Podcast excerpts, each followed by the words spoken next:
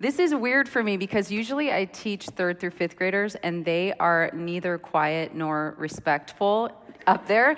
So the fact that you guys listen just freaks me out a little bit. So, to make me more comfortable, if anyone wants to act out and I can throw you out of here, it'd be really good for me.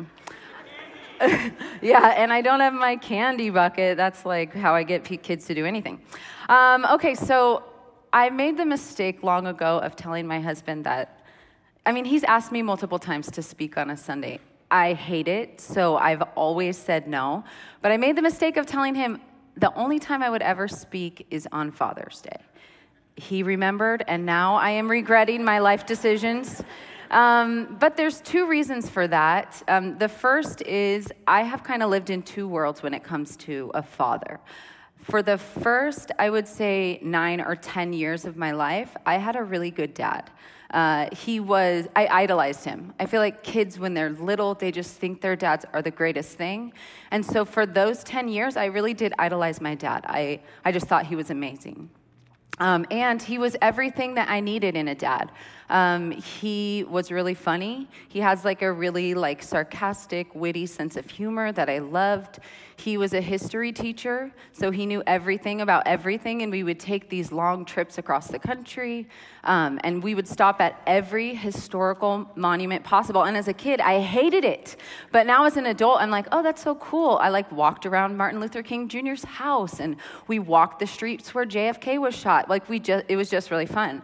Um, and my dad was also, he was raised Jewish. He was bar mitzvahed, and it wasn't till later in life that he became a Christian. And so he developed all these really good arguments for why he was a Christian. And for my walk and my faith, that was really important for me. Um, so he was just this perfect dad. And then, without getting into too much of the minutia or the details of what happened. By the time I was 14, my dad was gone. And I mean, gone, gone. He didn't fight for custody of us, he was not in my life. And for the last 20 years, um,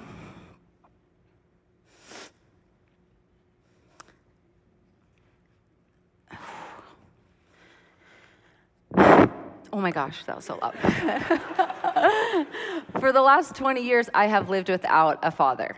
Um, and so I recognize how important dads are because I've had the fullness of that and then I've had the complete lack of that. So today, I want to do a couple things. First, I want to just dispel some of the lies about fatherhood that I feel are propagated by our American culture. Um, and two, I just want to encourage you, dads. Um, so I'm going to start by reading from Genesis. You can open if you want, um, but I'll just read through it. It's Genesis 27. And this is a story of um, Isaac. He had two sons, Jacob and Esau. And Jacob was um, a deceiver, right? He stole his brother's birth. Well, really, he didn't steal it. His brother was kind of dumb about it.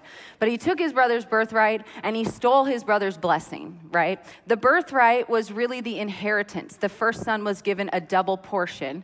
So if a father had three sons, they would divvy everything out by four, and that first son would get the birthright, which was that double portion of the inheritance. And the blessing was really um, a spoken word that was very prophetic. Um, it had a lot of weight. It provided a scaffolding for the child's life from that point on. Um, and so I'm going to pick up in this story right after Jacob had come in and stolen Isaac's blessing. And it said, After Isaac finished blessing him, and Jacob had scarcely left his father's presence, his brother Esau came in from hunting. He too prepared some tasty food and brought it to his father. Then he said to him, My father, sit up and eat some of my game, so that you may give me your blessing. His father Isaac asked him, Who are you? I'm your son, he answered, your firstborn Esau. Isaac trembled violently and said, Who was it then that hunted game and brought it to me? I ate it just before you came in, and I blessed him, and indeed he will be blessed. When Esau heard his father's words, he burst out with a loud and bitter cry and said to his father, Bless me too, father. But he said, Your brother came deceitfully and took your blessing. Esau said, Isn't he rightly named Jacob? He has deceived me two times. He took my birthright, and now he has taken my blessing. Then he asked, Haven't you reserved any blessing for me? Isaac answered Esau, I have made him lord over you, and have made all his relatives your servants, and have sustained him with grain and new wine. So what can I possibly do for you, my son? Esau said to his father, Do you only have one blessing, my father? Bless me too, my father. Then Esau wept aloud. And there's lots of things that we can unpack from that. This is a pretty heartbreaking story. Um, but I want to focus on the one thing, and that is that Esau really understood the power of a father's words. He understood that there was weight and there was substance to what a father could give him. And I feel like a little bit in our society, we've forgotten how important fathers are. So today, I want to talk about three lies that I feel like have kind of infiltrated themselves into our society. And then I want to encourage you, dads. So, the first lie is, dads, um, that you might hear is that you're not important. And you could take my word for it, or um, I just found some articles from major publications in the United States, um, and I'll just read their titles. The Atlantic magazine just had an article that said, Are fathers necessary, a paternal contribution may not be as essential as we think. Um, the New York Times held a discussion panel um, called What Are Fathers For? Where Hanna Rosin, one of her, their contributors, said, I'm not sure whether a child needs a father. And the Huffington Post, um, or Huff Post, just wrote an article simply stated, Fathers are not needed. So, that I feel like is something that is being told to fathers over and over again. And I'm here to tell you, as a daughter of a father who left, it's a lie. It is a lie. Dads, you are so important. You are so important. I'm going to read some statistics just because I. I'm kind of nerdy and I love statistics. Um, you guys have probably heard things like this before. I've heard them a bunch of times, but every time I hear them, I'm shocked by them. And these are just statistics of kids growing up without fathers. And just so you know, the United States just topped the world in our fatherless rate. We are number one. Um, okay. It says 85% of youth who are currently in prison grew up in a fatherless home. 85%. 71% of all high school dropouts come from a fatherless home. Teen girls from fatherless homes are four times more likely to become teen moms. 63% of youth suicides, 63% um, are kids from fatherless homes. 75% of adolescent patients treated in substance abuse centers are from fatherless homes. 90% of the youth in the United States who run away or become homeless for any reason originally came from a fatherless home. Children who live in fatherless homes are 279% more likely to deal drugs or carry firearms for offensive purposes and 85% of all children who show behavioral disorders come from fatherless homes. So while our society writes articles stated fathers are not needed, the statistics show otherwise. Dads, we need you. We need you in the home. You are so, so important. Um, okay, so line number two is dads, you're not necessary. And this sounds a lot like the first, so let me dissect this a little bit. Also, my hope is to not offend anyone in what I'm about to say. Um, just hear me out. If you are offended, you can leave a comment at david at livingstreams.org and just let me know. Um, but dads are not necessary. I feel like this is very rooted in the feminist movement. Um, now, understand, I'm a woman. I am raising three daughters. I am very, very, very pro woman, okay? But there is something that happened in the third wave of the feminist movement. The first wave, I'm all about, I would have been there marching in the streets. Second wave, got a little iffy for me. The third wave, I feel like it's very destructive. And here's what it does it tells women, that we can take over the role of any man anywhere, including a father. That we can provide everything that a father would provide. And it tells men, hey, what you bring to the table is not only not necessary, but it's actually offensive and oppressive. We tell men that their strength is offensive. We tell them that their masculinity is oppressive. If they open a door for us, that's offensive. If they don't open a door, that's also offensive, right? We've trapped them and we've told them, we don't need you. We can play that role too. But that's also a lie. I grew up without a dad. My mom provided everything that she could. She was a great mom, but she couldn't provide everything. Dads, you are necessary because what you bring to the table is very different from what a mom brings to the table. And that's important. That's why God did it, right? They did a study in Boston Children's Hospital and they took these eight week old babies and they hooked them up to all these wires because Americans are crazy and we do this kind of stuff to children, but we, they like put it so they could monitor brain activity and their heart rate. And then they put them in a room and they were monitoring there and they brought mom in the room, right? And as they monitored, the heart rate went down, the brain activity went down, the hands and feet stopped moving. The eyes got a little droopy because moms have this amazing ability to nurture their child, to calm their child. It's a beautiful thing.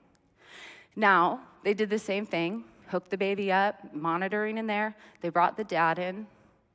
The exact opposite happened. The brain activity went up, the heart rate went up, the hands started moving, right? The eyes got really wide because dads bring something very different. When I come home from work, my daughters just crowd around me. I'll be cooking dinner, they're talking, sitting on the counter. We're just like engaging that way.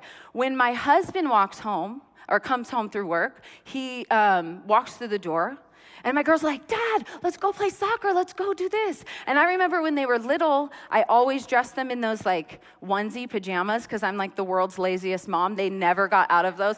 Actually, my daughter's wearing pajamas today. It's just a thing. But my, my husband would walk through the door and he would grab them by the collar of that thing and he would lift them up into the air and they would be like so excited, flailing around. And then he'd just throw them onto a couch or throw them onto a bed. I was like, what is happening? Right?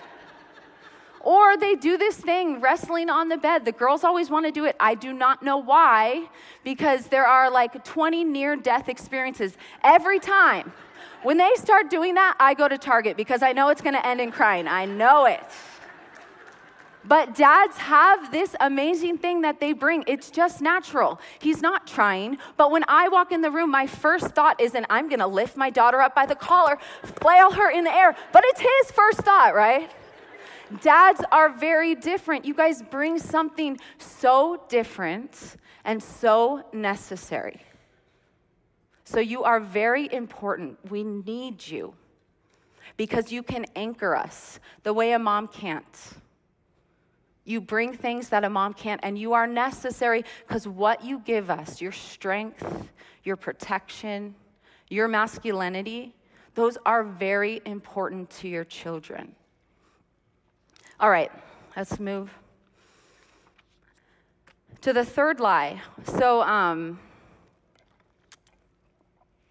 I know that when you look at that, when you see how important your presence is, and you see how necessary your presence is, it might feel very daunting. It might feel very overwhelming. How could I possibly fill this role, right? It's so significant in your kid's life. And I know you might have moments, and I know with my dad, just hearing his story, there were moments like that. He got too scared of how big this role was that he ran away from it. But I'm going to let you in on a little secret here today. Kids are not expecting you to do some big, grand thing. When the Bible talks about these fathers giving their blessing, it wasn't some huge ordeal. And I was reading, um, Gary Smalley writes a lot of books on marriage and family, and I think he did the love languages. But he was writing this book on fatherhood, and he did tons of interviews before this. And he interviewed all these kids and he just asked them, when was it? What specifically do you remember? What was the moment that you said, Oh, I have received my Father's blessing? And I just want to read some of the responses. Um, one girl, one boy said, "My father would let me practice pitching to him for a long time when he got home from work." That was the moment he realized he had his father's blessing. I wrecked my parents' car, and my father's first reaction was to hug me and let me cry instead of yelling at me. I know what his second reaction was, though. But his first reaction was a hug. That was the moment that kid realized they had their father's blessing, that, that very substantial thing. Um, one kid said, When I was 13, my dad trusted me to use his favorite hunting rifle. Um, and one more, my father would put his arm around me in church and let me lay my head on his shoulder. And here's the thing it may seem daunting, but your kids are just looking for these consistent, small things. You do not know the moment that that blessing is being transferred from you to your child.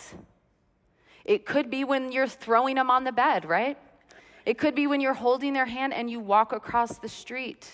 It could be when you teach them to drive. It doesn't have to be something big and grand. Your kids just want you to show up in little ways. They're not expecting perfection. They know you're not perfect. I idolized my dad for 10 years. I knew he wasn't perfect. They just want you to be there in small little ways.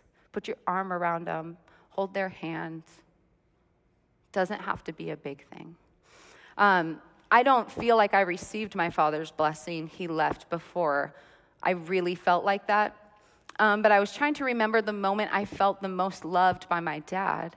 And it was, um, I was in my room and I had like a thousand stuffed animals.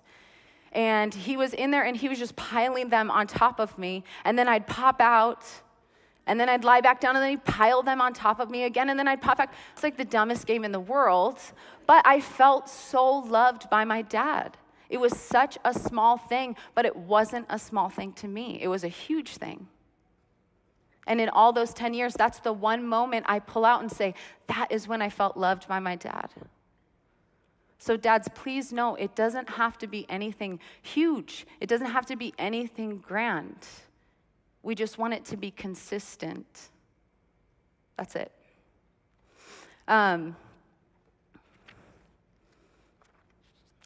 I want to read a couple um, things in closing. I'm not really a good closer because uh, honestly, by the time I'm done teaching up there, the kids are not listening anymore, right?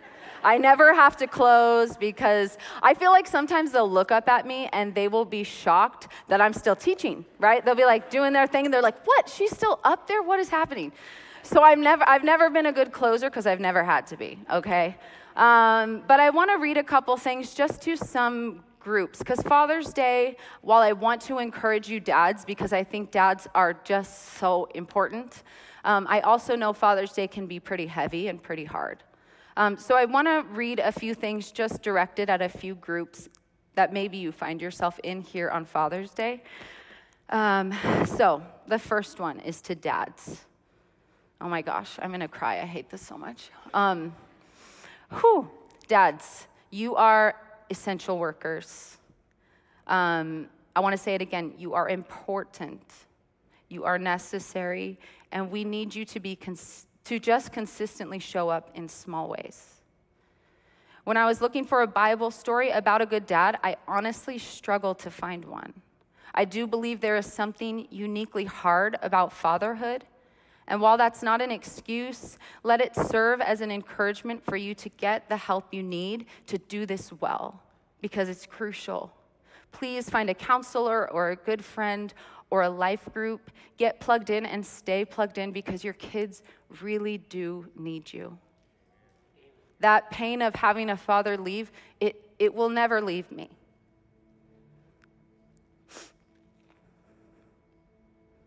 So please, please stay. Please do what you have to do to stay.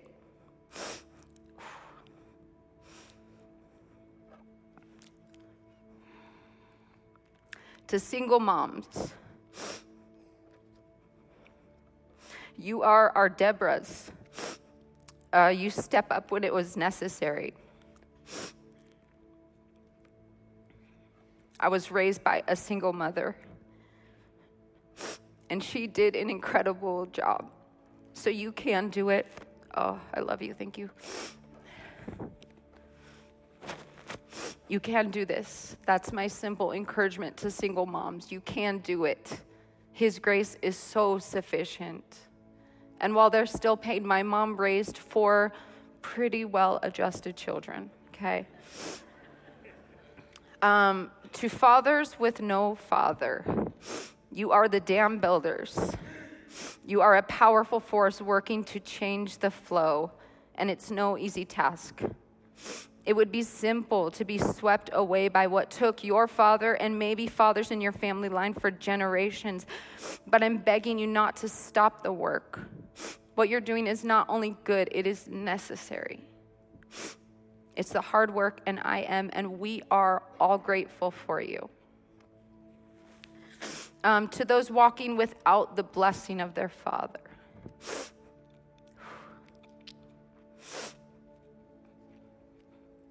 You are not fatherless. I've walked in your shoes almost all my life. Trust me when I say I know the pain, I've been there. I know the insecurity that comes with that kind of rejection. I know the heartache of not being able to ask for advice or simply have a shoulder to rest your head on. But I also know how good of a father I have. I'm not fatherless, and neither are you to fathers who have withheld the blessing. You're late, but you're not too late. I would take my father's blessing today if that were possible.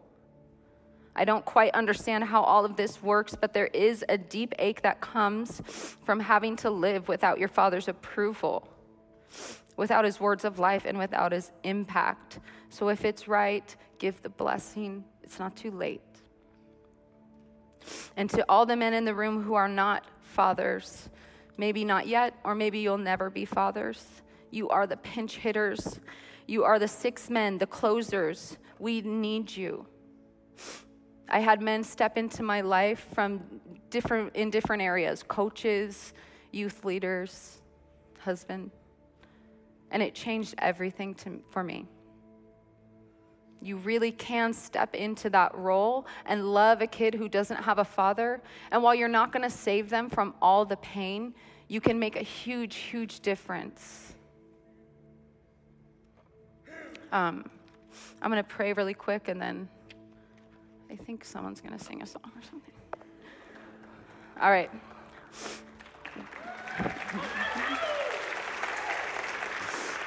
All right. God, I just thank you so much that you are a good father. Ultimately, um, we have you, and I'm so grateful for that. But God, today I want to pray for all the fathers in the room. I pray that they would understand how important they are. I pray for everyone who knows a good father in the room. I pray that we would be their cheerleaders, that we would constantly be supporting them because without fathers, our society really does fail.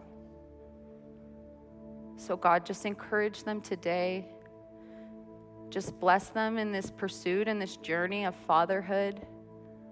Thank you that they don't have to be perfect, but help them keep showing up. Amen.